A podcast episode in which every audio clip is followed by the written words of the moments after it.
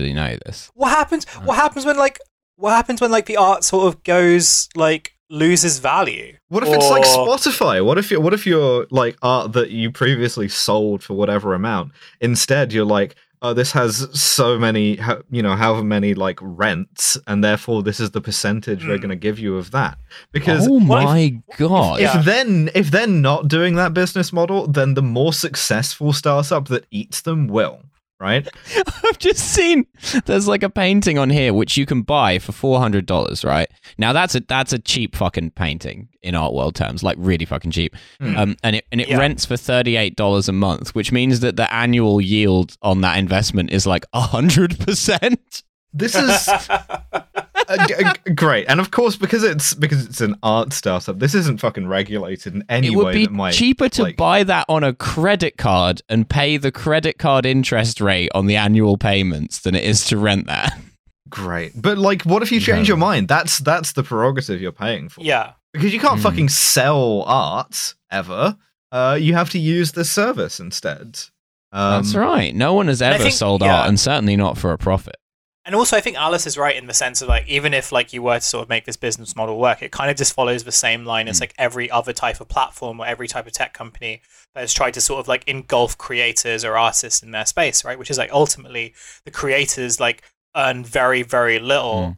Out of like the settlement because like once you sort of put it through like a platform mechanism then it's the tech guys who get paid and it's the legal guys who get paid. And like in the case of like the art stuff i imagine it's also like the distributors that get paid.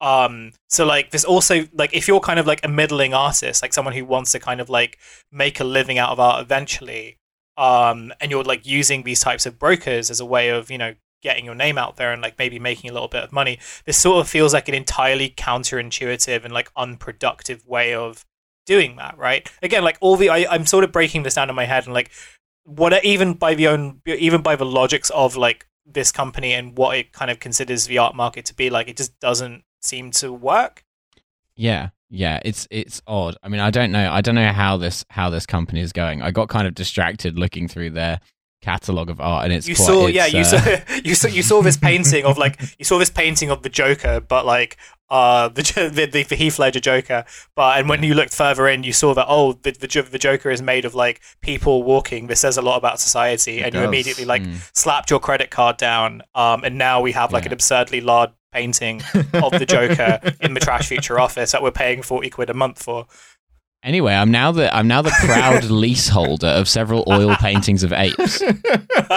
Um, oh, amazing! Also, if you want your art featured on Curina, there's a web form you can submit uh, with uh, a CV and some PDFs of your artwork. will they Cool, we pay should me do or that. will they just fucking take it? Like what? What? So I presume then, probably on that basis, what happens is you get you get paid by uh like kind of on spec. So like if your Oh my artwork gets rented out, you get paid a cut, and if you get sold, you get paid a cut, and then yeah, if it, doesn't, you don't just get paid. it is just Spotify, but for like arts. Yeah, Fantastic. Mm, incredible stuff. Um, well, that was Curina. very good very cool. um, What a horror! What a horrible startup round. yeah. Um, and I mean, it's not saying a lot. It's less less evil than our usual sort of Sure, startup. sure, Um, but it's um, it, it's it's given me pause and it's made me feel very bad going Yeah, into the well, rest of the it's- it's- episode, which is yeah. what I want. it's one of these thing. like very it's one of these very classic kind of creator economy startups that I think we're going to see a lot of pretty soon, which is kind of just like how can we turn everything into sort of a kind of rental subscription service that works on the basis that Hmm. like creators actually love to be uh love to like have subscribers and they love to kind of have their stuff rented out. And ultimately what the function of rent does is build a community around these like creative products which is effectively what like the advocates of the creator economy like are saying about the value of it right? So i think that we're going to see like a bunch of these startups that apply this very much in like digital space. And even though like the whole you know um renting art is like an incredibly stupid idea I Mm. c- can imagine there'll be like variations of this that apply to music as like people try to kind of like correct Spotify somehow, and they'll apply to podcasts and they'll apply to like any type of like creative work that is done in a broadly digital space. You're already Uh, kind yeah. of you're already kind of renting our podcast. I mean, you you're listening to this bonus episode, and the gu- the guy from Pomplamoose, the band that did YouTube songs, takes a cut of all the money you give us. Um, it's it's not even the hot girl with the pixie cut from Pomplamoose. It's the beard guy. He ta- he's Yeah. he's our fucking landlord. That is right. We've I mean, lost it- out it- to it- a grapefruit it, it magnate. could be worse, I guess. And like clearly it's working all right for us, but at the same time, it's a bit fucking precarious to consider that Mm. uh, all of your income goes through and is enriching again the guy from the band Pomplamoose. Yeah, and it's also cool that, like, you know, through all of these platforms, they can just randomly decide to turn it off, like OnlyFans did for like a week that time. Absolutely. If if, if we become unacceptable to uh, Jack Conte, the guy from Pomplamoose and CEO of Yeah. Patreon, uh, we can just be we can just be off it. And well, what? Yeah, you well, I mean, what, OnlyFans what, have been trying to recruit like Instagram comedians to make like comedy content on OnlyFans because they're still trying to like make OnlyFans not being a porn site a thing. yeah, sure. Incredible, great work from them. I feel like South Africa is going to get into a bit of a, like an international crisis, and then everyone's going to have to like. Uh, all the companies will have to show how much they disapprove of South Africa, and that's how we'll get shut down. Like Jack Conte will like release a statement um, disavowing Jerk Van der Klerk. Yeah, our, our all his appearances association with the notorious South African mercenary makes us a toxic brand to engage with. Yeah, a man who was quoted on record as saying that he'll never face the ICC, um, referring, of course, to the International Cricket Council. that's right. Um, that's right. Uh, in in other in other quick new, news round hit news, um, up update on uh, on Chelsea Football Club, the main the main victim of uh, of the Ukraine crisis. yeah, the, the Um, people who have suffered more than anyone in this, and the hidden costs of war. Of course, yes. Um, well, uh, so there are now a bunch of people vying to buy it. Uh, various investment funds. They reckon the most likely is this UK investment fund called Centricus. There's also a bunch of supporters who are trying to buy 10% of it, who are backed by John Terry, which is just Oh, the yeah, idea he of John Terry being made- in charge yeah, of an made a kill- investment. He he made a killing out of his NFTs recently. So.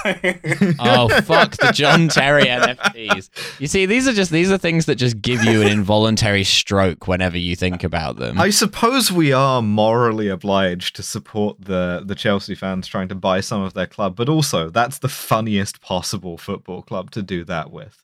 By far Yeah. the, the the sort of the least socialist club in in the UK. Well, Uh, also, like, I think one thing that we mentioned on the previous episode, or one of the previous episodes, was the idea that, like, yeah, like there was a certain magic grandpa who proposed the idea that maybe f- it should be easier for fans to buy football clubs, uh, not least because of like the Yeah, corrupt money that you know uh, circulates around around uh, around a certain league, and uh, that magic grandpa was told to. Uh, uh, well, he was told many, many things, but apparently, like, it's very interesting how his name doesn't come up in this conversation these days. Hmm. Hmm. Well, yeah, there have also been some other interesting, some interesting candidates to buy to buy Chelsea. Uh, not not least um, British property investor na- name alert here, Nick Candy, um, potential sugar daddy for Chelsea FC, the Candy Man. um, yeah, there there are some there are some great names. It's Swiss billionaire Hans Georg Wyss. Um, and I think How most do you even become a billionaire in Switzerland? Like apart from the bank stuff, it's Yeah, I dunno. This, I would this guy's money is in- like yeah. ninety percent Nazi gold, or he's d- he, like does some obscenely Germanic thing where he like runs a network of factories that make precision parts to machine the machines that make other precision parts. Oh yeah, absolutely. The most German thing you can possibly do, other than redacted. Um, and uh, but the but most funny of all is there's apparently a bid from Saudi Media Group, which is a Saudi investment fund that is quote unquote closely tied to Mohammed bin Salman. yes. Yes, fantastic. The opposition are going to uh, to uh, you know walk backwards off midfield and then carefully zip themselves into several suitcases every game. it's just it's just very funny that like the the that would be the perfect irony of the entire situation would be well we can't possibly have a British football club being uh, owned by some sort of billionaire with ties to some sort of despotic regime that's prosecuting a war in a foreign country anyway thank fuck the Saudis have agreed to buy it um Yeah, I think the the trash future position is every Premier League club should be owned by a different like fat fancy boy despotic Middle Eastern petrostate. Like it's the Qataris have already got Manchester City. Chelsea should go to the Saudis. We need the Kuwaitis in there. I, think I have a get- different position. I have a different Okay. trash future position, which is I think uh, obviously we're duty bound to support uh, groups of fans owning football clubs, right? I Yeah. don't think they have to own the club that they support. I think the best answer is for every every club to be fully owned by the fans of a different club.